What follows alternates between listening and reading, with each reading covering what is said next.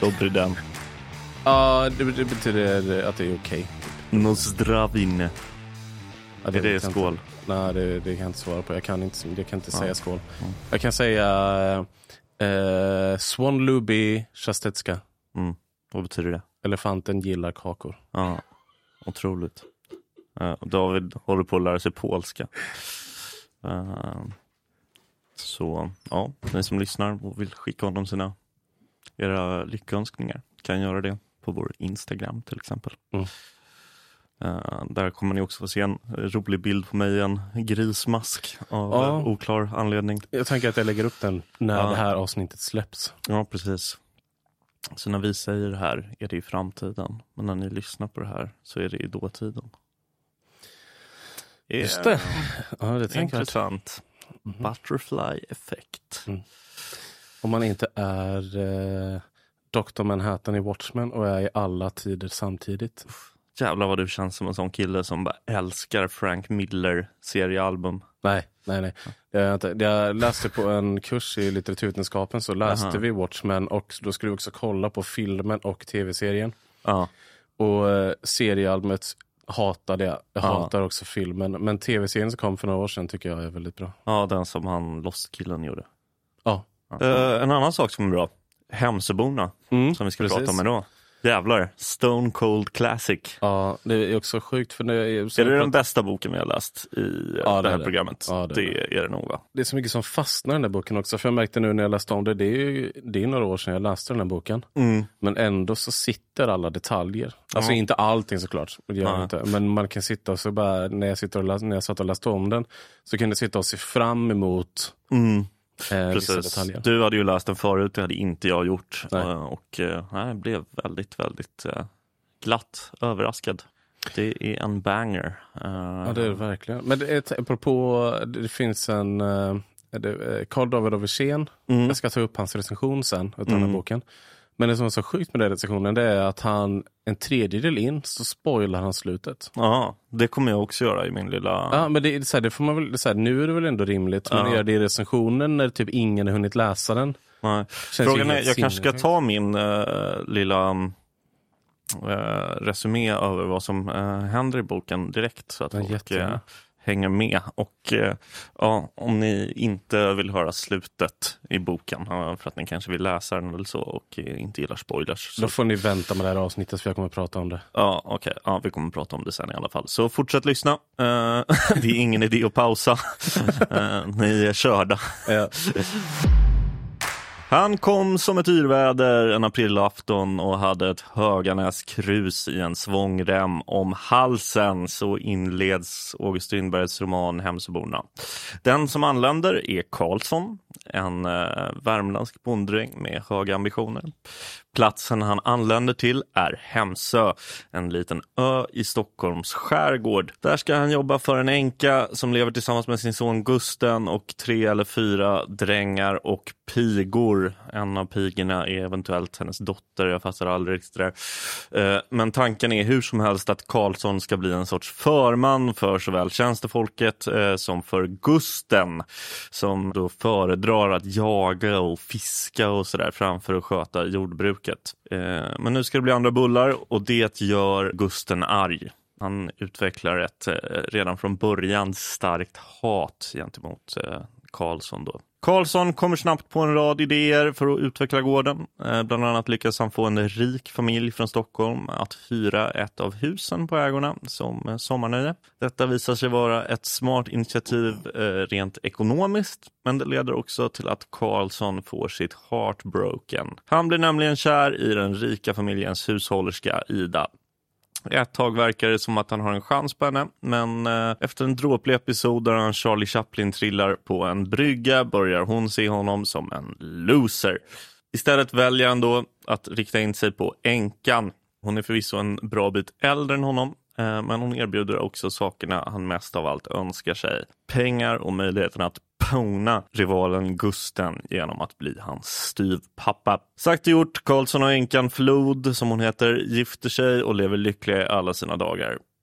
Nej, det gör de inte. Det här är Strindberg, inte en inhouse-producerad feelgood-roman från Storytel. Efter en period som gifta börjar Karlsson tröttna på sin fru och hoppas att hon snart ska dö. Han får henne att skriva under ett testamente som gör att hela egendomen går till honom när så blir fallet. Hittas hennes kropp i vattenbrynet en dimmig höstmorgon Nej, det gör den inte, för det här är inte Läckberg. Det som händer är att Karlsson lugnt lever vidare, säker på att hustrun snart kommer att dö. Hon är nämligen lite krasslig, vilket under 1800-talet var ett ganska säkert tecken på att någon snart skulle trilla av den berömda pinnen. Dö kommer också fru Flod göra snart, eh, dock inte innan hon upptäcker att Karlsson ligger med en av pigorna. Fru Flod bränner därför testamentet och lämnar sin make arvslös. Dör har hon för övrigt den dåliga eh, smaken att göra mitt i vintern. Detta leder till att gänget måste ta sig eh, över isen för att kunna begrava henne på en av holmarna. Det går inte så bra. Det slutar med att de tappar den döda kvinnan i vattnet samtidigt som Karlsson eh, råkar tappa bort sig på isen. Eh, och även han eh, möter sin baneman. Så slutar denna händelserika och från start till slut asgrymma bok. Det är vad som händer i den här boken. Och Ja. en massa andra saker också faktiskt. Ja, det är Vilket ganska- är otroligt. Det är verkligen en uppvisning i komprimerat skrivande. För, för den här boken är 150 sidor lång. Och Mm. eh, allt det här och eh, en hel del till händer. En grej som jag inte eh, fick med till exempel är det här när eh, de här affärsmännen kommer och eh, öppnar en gruva eh, på en av holmarna som eh, de först säljer till Karlsson och sen så lurar de honom på de här pengarna som han har fått för försäljningen genom att sälja honom en massa aktier Ja, precis. eh, som är ju helt värdelösa. Eh, Men han har ändå fått dubbelt så mycket pengar än man ville ha från början, så att han borde inte vara så ledsen. han fick ju inga pengar alls. Jo, Ja, fick- just det, han fick ju tusen kronor. han fick ja. tusen spänn i handen direkt Ja, och precis. han vill egentligen bara ha 500. Ja, precis. Men Men, han skulle sa- fått 5 000. Ja, Ja. skitsamma. Det är lite fram och tillbaka. Det är väldigt roligt och Mm. eh, lite sad. Eh,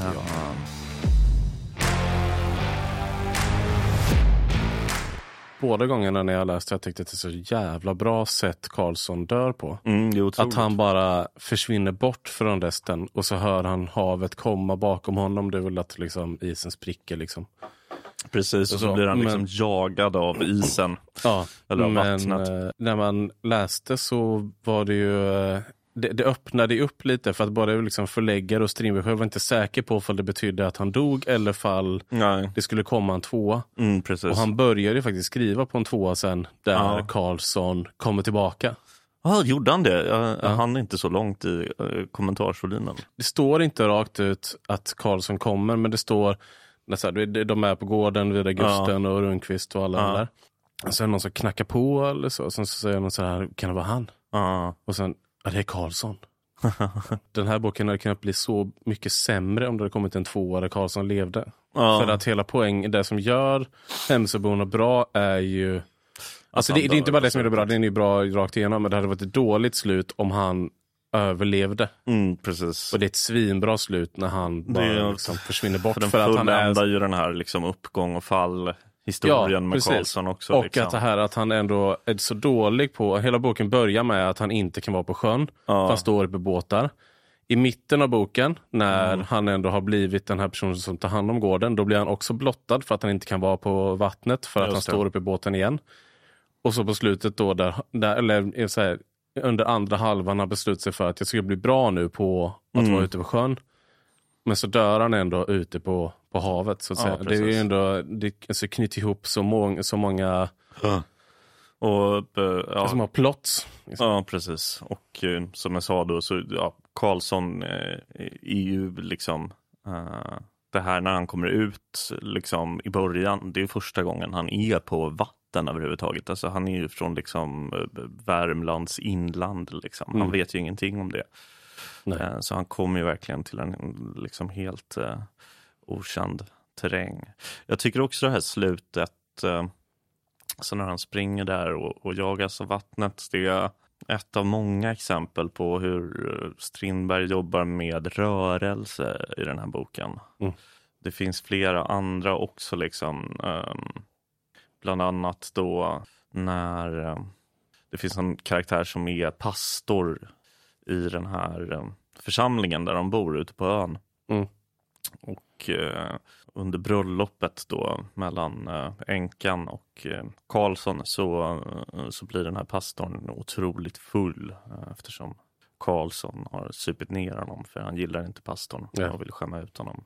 Då får han äta upp med tanke på att han Ja, spyr precis. rakt över Karlsson. Och där är det så otroligt beskrivet hur Karlsson och en annan mindre karaktär hittar pastorn uh, liggandes i sina egna spyor i princip i brudsängen då, där han har gått och lagt sig. Och hur de liksom lyfter ut honom och, och, och, och tar honom till vattnet eh, och slänger honom i sjön. Alla rörelser, liksom vägen dit, är så Mm. otroligt skickligt beskriven. Ja, det är som att, som att han har varit med om det själv Ja, precis. och bara kan ta det ur minnet. Det är verkligen virtuost eh, berättande liksom. Och det, ja, ja, dels hur han beskriver rörelse men också alltså miljöbeskrivningarna. Och det märks ju att det här var en miljö som han spenderade mycket tid i. Ja, precis.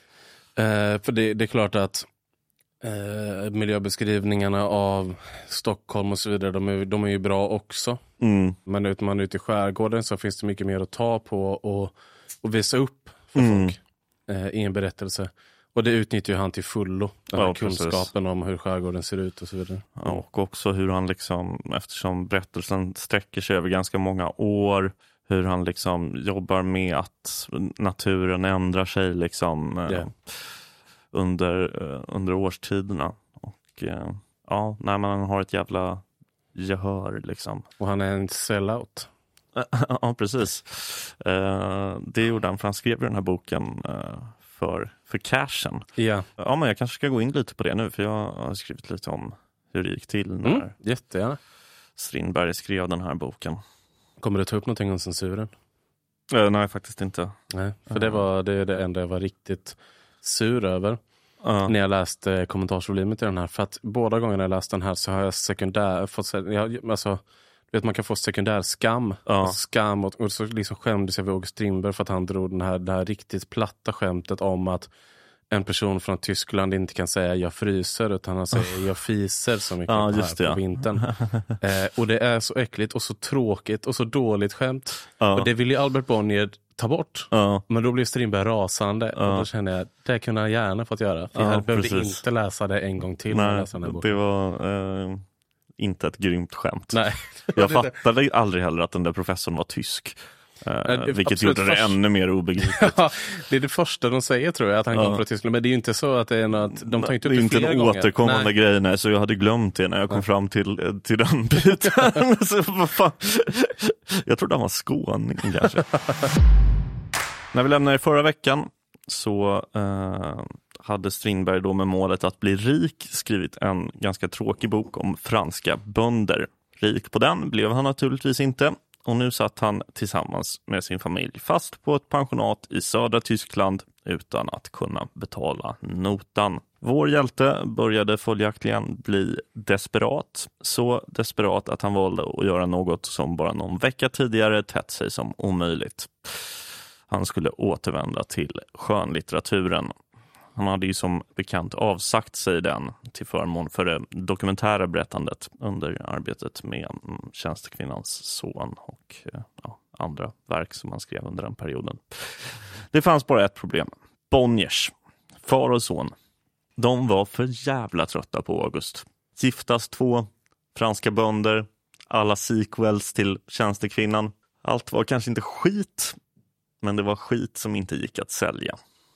Detta gjorde i sin tur August väldigt sur, för han vill ju fortsätta skriva Ja. sådana saker. Eh, Så han eh, bestämde sig för att skriva ett argt brev till sina förläggare där han krävde dem på tusen kronor, vilket var mycket pengar på den här tiden. Brevet i sig är inte så jättekul läsning, men desto mer underhållande är Carl Otto Bonniers svar. Han skrev så här. Det måste erkännas att du har ett ytterst älskvärt och aktningsvärt sätt att skriva brev på när du begär att man ska hjälpa dig och din familj ur tillfällig nöd. Antingen tusen kronor, sans fras, eller räcker inte hela ditt liv för att hämnas den oförrätt som vi gjort dig. Det påminner inte så lite om banditens pengar eller livet. Och var i består då oförrätten? Att vi tryggt och duktigt honorerat dina skrifter sedan du gjort det omöjligt hos varje annan förläggare att vi efterskänkt din stora skuld och flera gånger räddat din familj från misär, senast förra våren.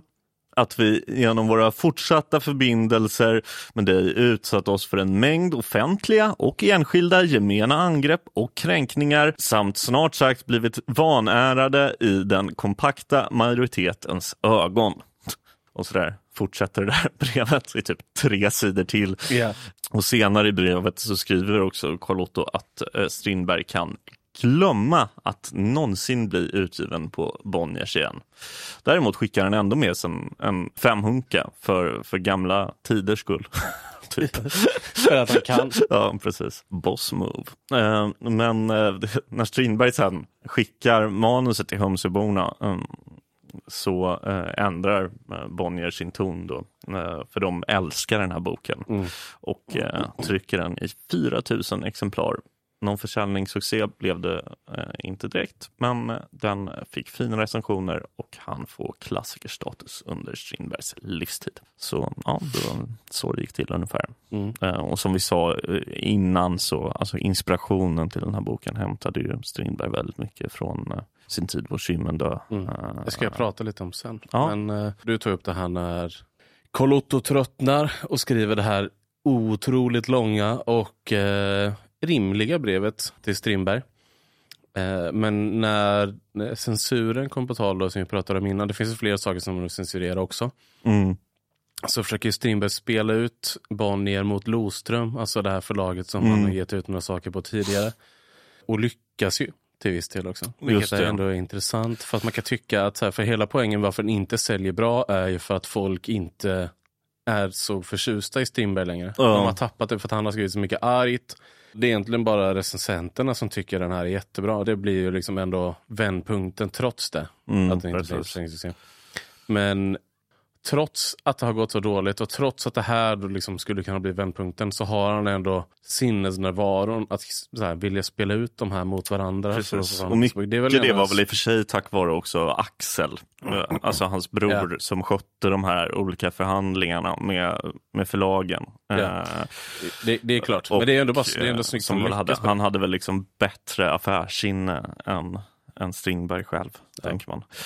Eh, skulle du prata lite om, om Kymmen då? Eller? Jag tänkte jag skulle göra det. Ja.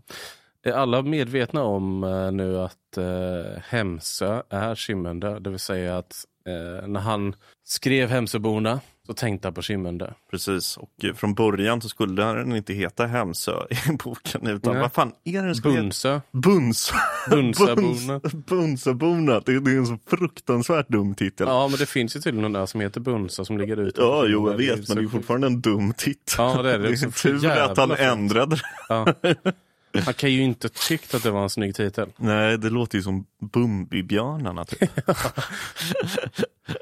Och Bunsaborna hade Hipp inte... hurra, här kommer Bunsaborna.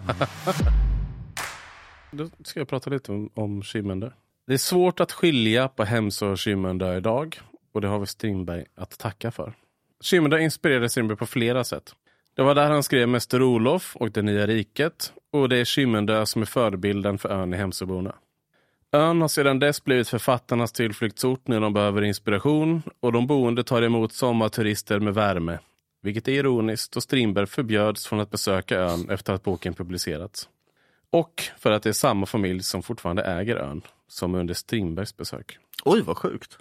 Efterföljande generationer har jobbat hårt på att tvätta bort den delen av sitt arv. Och sedan några år tillbaka går det inte att läsa en enda rad om det gamla Strindberg-hatet på någon av öns hemsidor.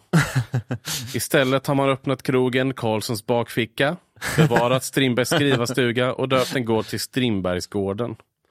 Men vem kan klandra barn, barnbarn och barnbarnsbarn? De såg en inkomstkälla och såg till att maxa Strindbergsturismen.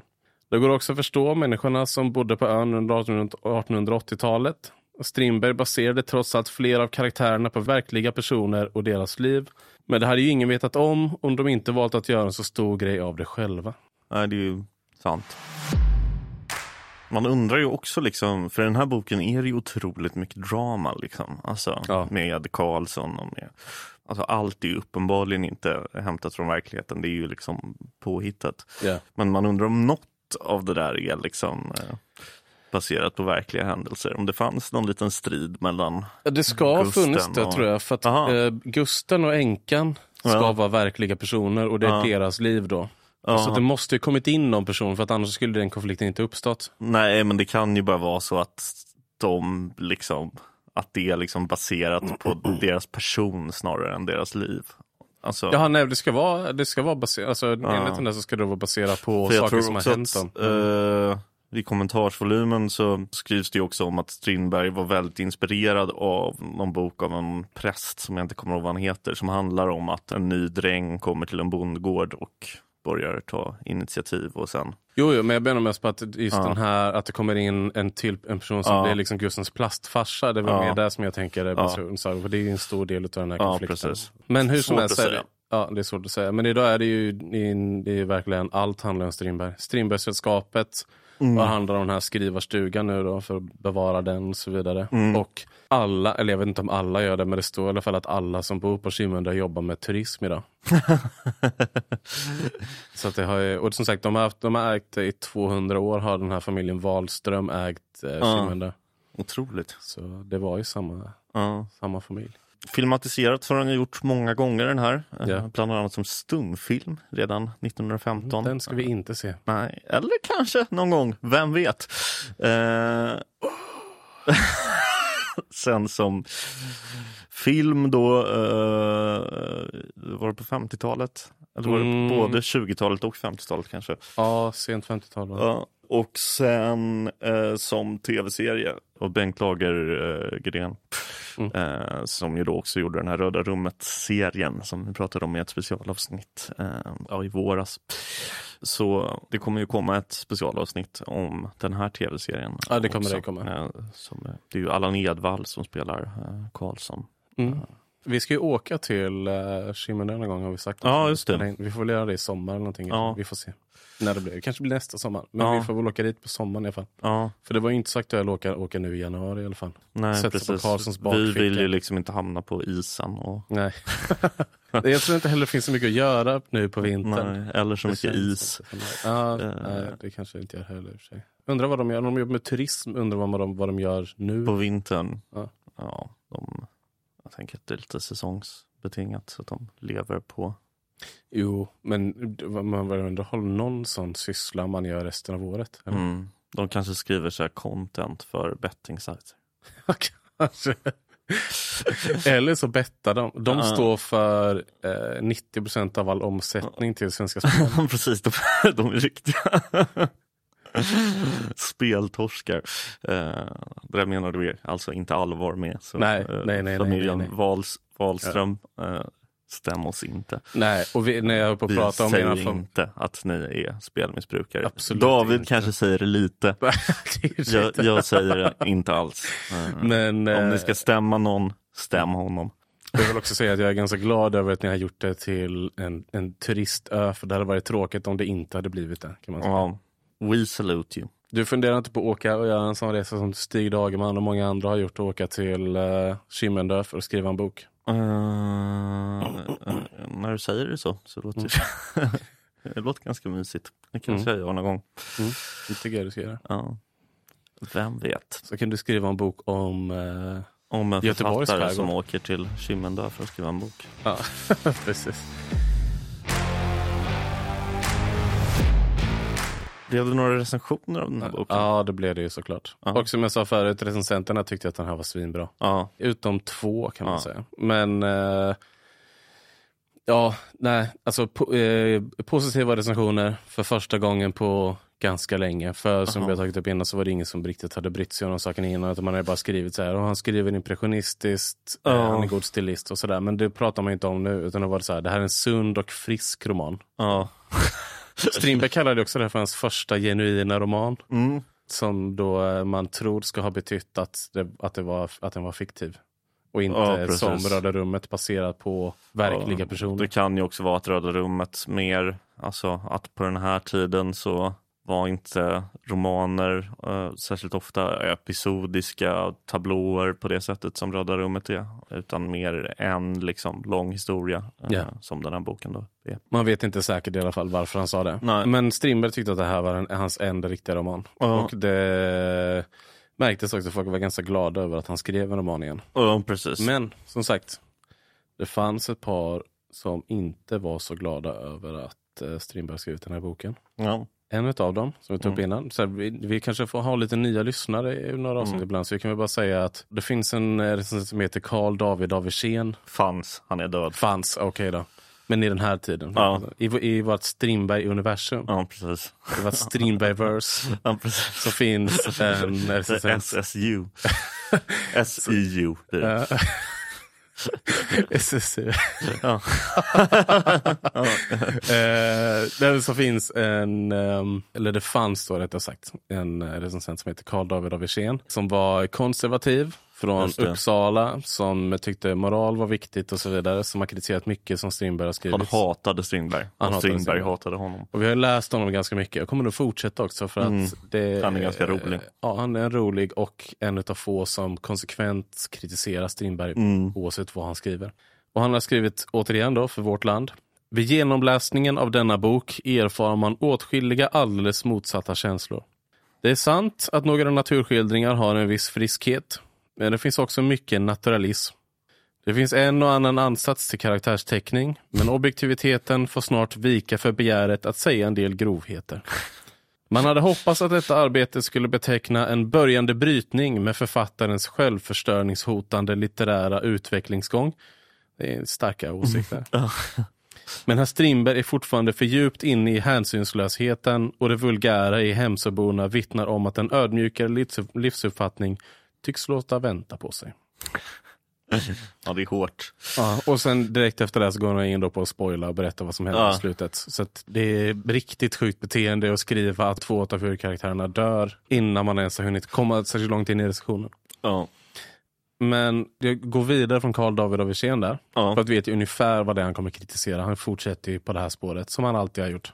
ja, precis. Och eh, för den kom ju i november och många recensioner kom någonstans i slutet av, eller i mitten av december ungefär. Ja. Men första mars 1888, så typ ett halvår efter att boken hade kommit, eller det är ju ett halvår ungefär, Mm. så eh, skrevs en osignerad recension i tidningen Arbetet. Ja. Jag tycker allt så jävla konstigt. Det finns också en gammal tidning som heter Reformatorn som var en kristen eh, nykteristtidning Ja. som fanns på, eh, jag vet inte exakt hur länge, men även i alla fall 30, 40, 50-talet. Ja. De recenserade alltid flera månader efter. Aha. Det är så jävla sjukt beteende. Ja. Men hur som helst, eh, det är inte det här vi ska prata om nu. Nej. Men i den här recensionen, i alla fall den osignerade, så väljer de en lite annan... Eh, alltså de kritiserar inte för moralen, för att det, Nej. det är inte vad de är intresserade av. Eh, de kritiserar att Strindberg har gett upp. har våra läsare hört talas om Hemsöborna? Det är nog få. Strindberg skriver inte för arbetarklassen, utan för den radikala borgarklassen. Redan det höga priset på hans böcker hindrar dem att tränga ner till massorna. Ännu mer deras originalitet i stil och det för underklassen ofta främmande ämne de behandlar. Strindberg har inte skrivit Hemsöborna för arbetare och bönder. Det är överklassen i sin helhet som läser den med nöje. Det är nu det egendomliga trädde fram. En skärgårdsbonde skulle somna vid läsningen av skildringen. Men den litterära gourmanden njuter av den. Det finns ingen plats för den socialrevolutionäre Strindbergs små snedsteg in på det cyniska. När man är hänvisad att skriva för överklassen måste man förr eller senare ta skeden i vackra hand, skjuta den sociala frågan åsido för sin egen existensfråga. Svälja bitterheten och stoppa undan idealen och vänta på bättre tider. Alla stora tidningar instämmer. Strindberg har funnit sig själv, det vill säga överklassen, som han förut så illa tilltyglat. Han kan inte vinna. Nej. Han kan verkligen inte det. Han skriver en enda bok som inte handlar om att så här, sticka nålar i ögonen på Dessutom en bok där det ändå finns eh, alltså ett visst, det finns ju de här lurendrejarna som kommer och liksom eh, shanghajar bönderna på pengar och mark och sådär. Och det är ju ändå en liksom väldigt ingående skildring av en liksom skärgårdsdräng och det var ju en bok som kom att få liksom stor inverkan på arbetarlitteraturen i Sverige. Ja, absolut. Den är, det, det är en märklig recension. Ja, så, men lite kul. ja, den är ju rolig såklart. Men det är också bara, det, det absolut roligaste med den är väl just att han inte eh, att de har, de har ju verkligen, alltså om Carl David af Wirsén har läst boken Ja, på, så här, med en viss typ av CD av Wirsén-glasögon ja, så har ju de här läst den som fan läser Bibeln. ja. För det är inte mycket som stämmer överens med hur jag har sett på den här. Att det är en Nej. bok för överklassen. Nej. Det är väl kanske bara en... Ja, höga priset kanske jag skulle kunna hålla med om att det säkert var dyrt. Samtidigt tyckte han väl själv att det var en, lite av en sellout. Jo, det, alltså, det Bok, var, det var ingen liksom. sellout så att det bara var en, en, en ren berättelse från Mm. början till slut. Men... Eh, Jo, men också att den inte innehåller några liksom egentligen kontroversiella nej, ståndpunkter. Liksom. nej, det är klart. Men det är också... Vilket är ju skönt framförallt eftersom vi slipper allting om kvinnan. vi slipper allting, alla så här Ja. utläggningar om agrarsocialism och Ja. eh, liksom, ja, det, är, Ja, det alltså, är det, väldigt befriande. Ja, det är det verkligen. Men, men även om man tycker att den inte innehåller något sånt, vilket den då som sagt inte gör, och även om, om man kanske kan tycka att det är fegt och så vidare, så är det fortfarande en bok som inte heller målar upp någon slags överklassideal. Nej, så är det ju inte. Det är, inte- eh, jag har svårt att hålla med så mycket. Ja, faktiskt. Den är nog så osignerad. Är fel Ja. jävel. Träffar han? Ja, jag undrar vem det kan ha, kan ha varit. Om det kanske var Branting som... Jag tror inte det, för jag tror att han hade skrivit. Jag tror han har signerat den själv då. Ja, och Eller så hade man kunnat spåra. han var ofta så- väl ganska mån om att vara buds med Ja, Strindberg. Ja, så är det ju. Men det är också att man, han skrev också för Socialdemokraterna, jag tror inte han skrev Mm. för Arbetet någon gång. Men eh, även om det hade varit det så har man ju lagt ganska mycket tid på att spåra och försöka hitta vem det är som kan ha legat bakom genom att kolla på ungefär vad de har skrivit Ja. i andra Ja, saker och precis. jag vet inte, man verkar inte veta bara helt enkelt. Nej. Men det spelar inte så stor roll för att det är mer bara, den, det, åsikten är ju tidningen Arbetets. Ja, precis. Hur många opiumkulor vill du ge den här boken? Ja, det vill jag också. Det är en given femtaggare. Jag tycker tillsammans med Mäster Olof 1 det bästa vi har läst. Ja, jag tycker den är bättre än Mäster Olof. Men Ja. det är, båda är väldigt bra.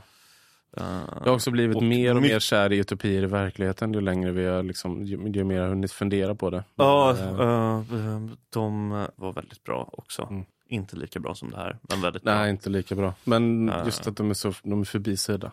Svenska öden och äventyr också, vissa av dem. Ja. Han är ju som bäst när han skriver prosa. Liksom. Ja, Uh, eller ja, skönlitterär vi får se. Ja, eh, för nästa vecka, vad ska vi läsa då? En dåres försvarstal. Just det. Ännu Men en snart kommer Fröken Julie också. Classic. får- Ja, precis. Men en dåres försvarstal i alla fall nästa vecka. Ja, Det blir rätt tjock va? Mm, jag vet inte exakt hur många sidor det är. Faktiskt. Jag tror den kvalar in på mm, i alla fall 400. Måste man börja ikväll då? Ja, Jag tror kanske att man får göra det. Mm. Eh, Eller så. Det är alltid skönt att kunna ta den här dagen ledigt. Mm. Eller ledigt och ledigt, jag har ju suttit hela dagen idag. Ja. Men eh, tack för att ni lyssnade allihopa. Tack så mycket. Ja. Va? Jag vet inte varför jag sa ja. Det bara kom. Ja, Ja, Det blev Ja. märkligt. ni får ha, ha en fin vecka i alla fall. Ja, jag har det. Mm. Eller vad var det man sa på polska? Pappa. Pappa. Just det, då kan jag säga Dziękuję pappa. Vad är det? Ha det bra farsan. Tack, hej då.